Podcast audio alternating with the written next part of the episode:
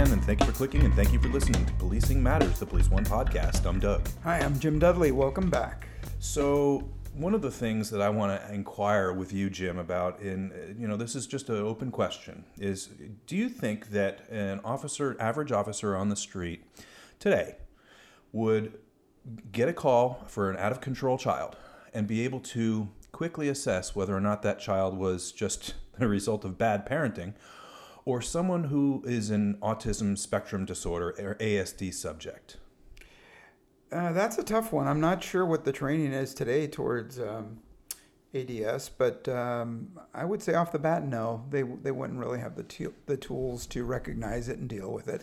Um, it was a rhetorical question. You're right, um, I, I, and I've I've been writing about this since 2009. I've written at least four articles on the topic. I've taken uh, countless hours of training on it um, so that I can disseminate this information. I think that the, the, the fact of the matter is is that even today um, we're woefully undertrained uh, in terms of identifying children or, or, adults with autism spectrum disorder and there's a variety of different um, uh, types of afflictions that fall under that umbrella um, but many they largely have somewhat of the same um, types of um, um, manifestations a lot of the same behaviors so we can talk about it broadly under the ASD um, subject uh, and uh, police officer contact. The, the reason I, I, I, get so passionate about this is that um, ASD subjects are far more likely to um, be victimized, be bullied, be denied services than the average person. They're far less likely to intentionally commit any type of crime.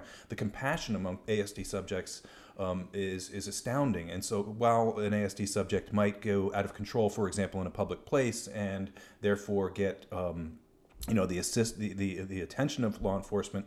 Um, more often than not, the, the contact with an ASD subject is that of uh, either a victim or just kind of interaction on the street, and and and it's it's happening more and more these days. Sure. Well, when when we first talked about it, um, it really uh, it took me a while to, to think back of any interactions I've had with anyone with ASD, and I have had some over the years, um, often in settings where I knew the interaction was going to take place, uh, not a, a, chance interaction on the street.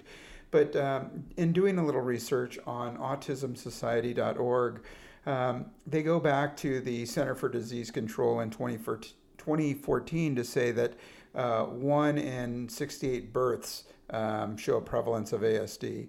Um, the prevalence increased 6 to 15 percent over the years from 2000 when it was 1 in 150 births to 2010 when it when it is now 1 in 68 so autism is the fastest growing developmental disability. So for police officers to to notice the rise it's it's it's a good uh, it's a good pickup because it is happening. Yeah, and you know, um, not to toot my own horn, but you know, the, the article resources that we're going to put on the website adjacent with this podcast.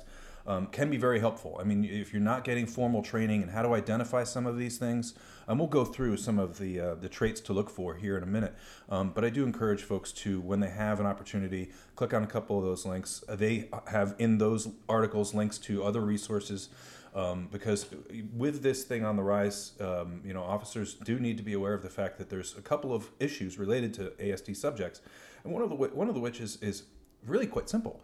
Um, autism spectrum disorder individuals respond very very differently. Their sensory processing is different from you and me, and they respond differently to things like lights and sirens. They respond differently to um, command presence. You know, command voice can ter- utterly terrify, and and turn a bad situation into a worse situation.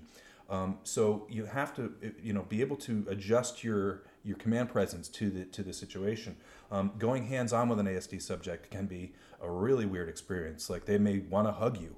Like they, they have different types of responses to things like that. So if you have to educate yourself about some of those things.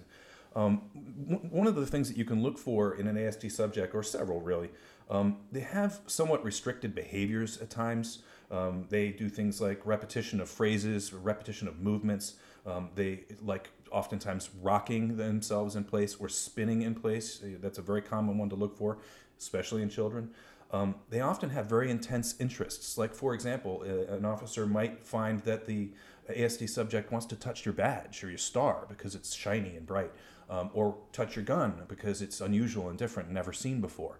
Um, they also have intense interests, um, things like, you know, they, they might be particularly into marbles or other certain types of objects. So when you come upon a subject that's kind of doing some of these behavioral things, also, you may find subjects that are completely non communicative. They can't or won't speak. So if you're questioning one, you have to that's kind of what we call a clue. You know, if they're not talking back to you and they're doing some of these other behaviors, you might need to find someone who has some legitimate ASD, you know, kind of um, um, training to begin to try and coax out of that person, whether they're a witness or a victim. Um, you know, what happened to you? What what what's why? How did who hurt you and how?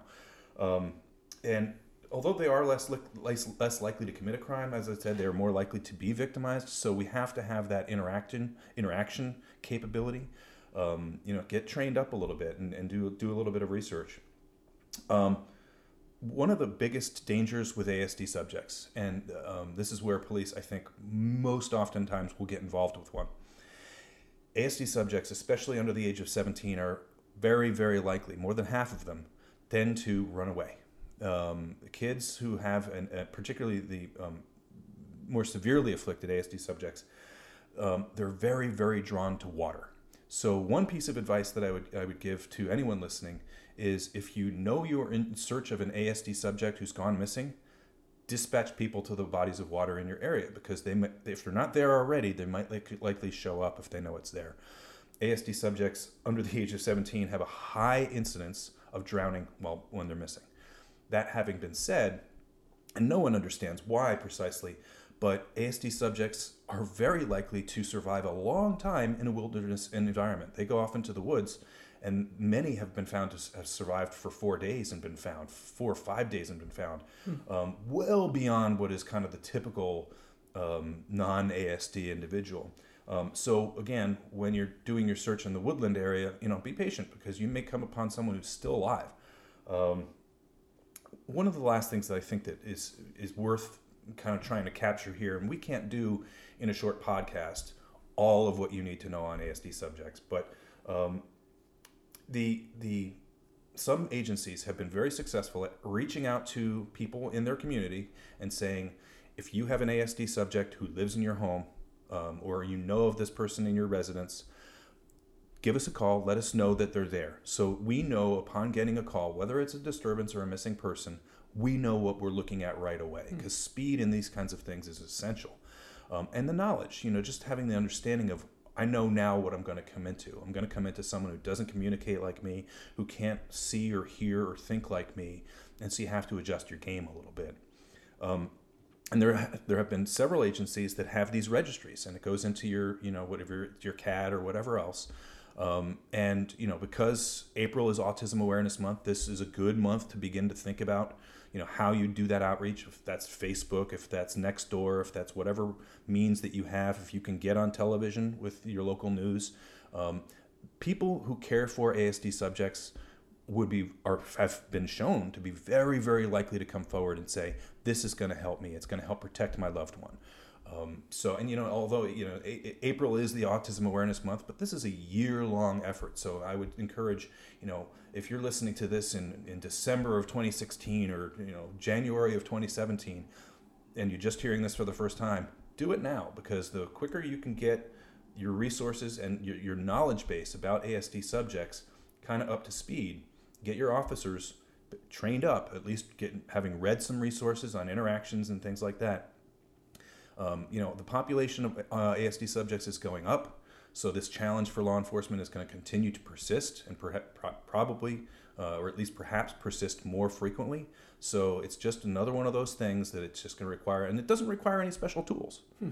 You know, I mean, you know, once you have the understanding, it's just another ability. It's another kind of thing in your mental toolkit um, and your, your your ability to you know bring interactions with ASD subjects to a safe and successful conclusion. Good information.